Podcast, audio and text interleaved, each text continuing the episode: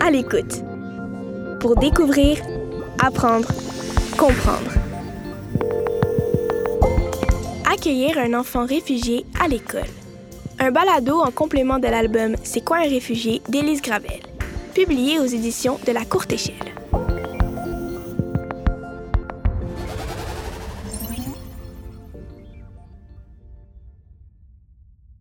Accueillir un enfant réfugié à l'école.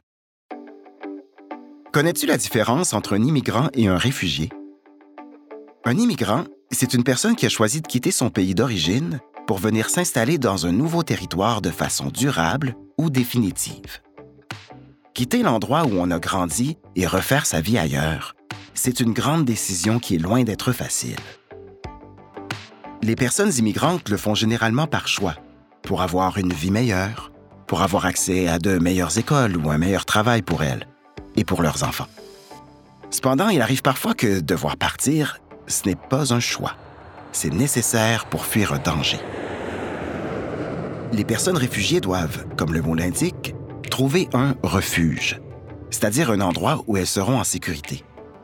Par exemple, si une famille vit dans un endroit en guerre, si elle est en désaccord avec le gouvernement ou si elle est pourchassée à cause de son appartenance ethnique ou religieuse, rester dans son pays n'est plus envisageable. Cette famille doit donc fuir et laisser tout ce qu'elle connaît derrière elle dans l'espoir de trouver un endroit où retrouver la paix.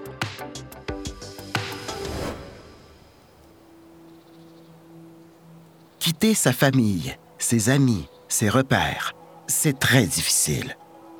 Parfois, le chemin pour se rendre est aussi éprouvant. Avec de la chance, ces familles réfugiées trouveront un nouveau pays qui acceptera de les accueillir. Mais une fois rendues à bon port, que se passe-t-il? Imagine un instant. Tu as 9 ans. Tu as quitté certains membres de ta famille, tes amis, ton école, ton quartier. Tu as peut-être marché pendant des jours. Tu as peut-être traversé la mer dans un voyage périlleux. Tu as peut-être dû te cacher ou vivre dans un camp de réfugiés. Et puis, tu arrives dans un milieu où tout est différent. La langue, le climat, les habitudes, la religion, la nourriture. Un peu comme si tu atterrissais dans un nouveau monde. Comment te sens-tu? C'est tout un choc, n'est-ce pas? Ça prendra un certain temps pour t'intégrer, te sentir chez toi, apprendre les nouveaux codes, de nouvelles règles, une nouvelle langue.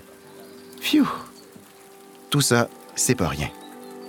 Heureusement, il existe des personnes, des lieux et des ressources pour faciliter la transition. Par exemple, dans une école du Québec, un jeune pourra passer un certain temps dans ce qu'on appelle une classe d'accueil. C'est une classe comme une autre, sauf que les enfants viennent de partout dans le monde. Les enseignants et les enseignantes ont pour but de leur apprendre les bases de la langue, mais aussi comment fonctionne la vie quotidienne ici. Tout cet apprentissage demandera beaucoup de patience, d'adaptation et d'ouverture. Une fois que les enfants connaissent assez bien la langue et le fonctionnement d'une école, ils sont prêts à intégrer une classe régulière. Leur parcours est différent, mais ce sont des élèves comme les autres. Évidemment, les enfants réfugiés ont un bagage particulier et vivent encore bien des défis. La langue est probablement le plus grand d'entre eux. Savais-tu que ça prend environ sept ans pour assimiler pleinement une nouvelle langue? Donc, faire des phrases bien structurées, saisir le vocabulaire et écrire sans faute, ça peut être un défi jusqu'au secondaire et même bien après ça. Ajoute à cela de comprendre différents accents et expressions. Ouf, il faut se donner le temps, n'est-ce pas? Si tu souhaites accueillir un nouvel ami réfugié avec bienveillance, voici quelques gestes simples que tu peux poser. D'abord, prends le temps de connaître l'autre, de t'intéresser à son parcours, son pays, son histoire. C'est important de faire preuve d'empathie, de tenter de se mettre à sa place pour mieux comprendre. Mais c'est aussi important de ne pas être trop intrusif. Il est possible que d'évoquer le passé, ça ravive des émotions douloureuses pour ce nouvel ami. Il faut savoir respecter les limites de l'autre. Pour que cet ami se sente bienvenu, tu peux aussi t'intéresser à sa culture, valoriser ses fêtes et rituels, ses coutumes, sa nourriture et sa langue maternelle, afin de faire un pont entre vos deux cultures. Par exemple, avec ton enseignante et tes camarades de classe, vous pourriez accueillir le nouvel élève par un beau bonjour ou bienvenue dans sa langue d'origine. Tous ensemble, vous pourriez également partager un dessert typique, propre à chaque pays, pour partager ce qu'il y a de beau et de riche dans toutes les cultures. Ça se peut que certains des plats t'étonnent, que des mots te fassent rigoler la première fois que tu les entends. Mais c'est vraiment important d'éviter de pointer du doigt, de juger ou de rire de ce que tu trouves différent.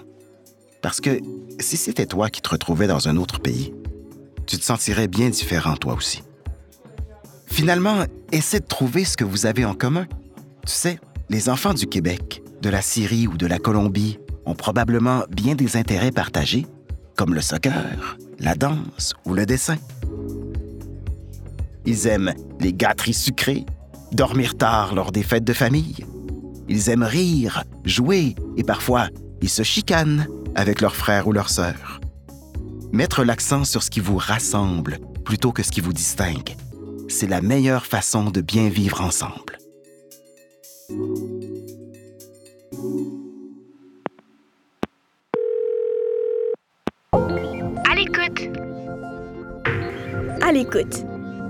Pour découvrir, apprendre, comprendre. Ce balado est une production La Puce à l'oreille. Le projet À l'écoute est rendu possible grâce au soutien financier du gouvernement du Québec.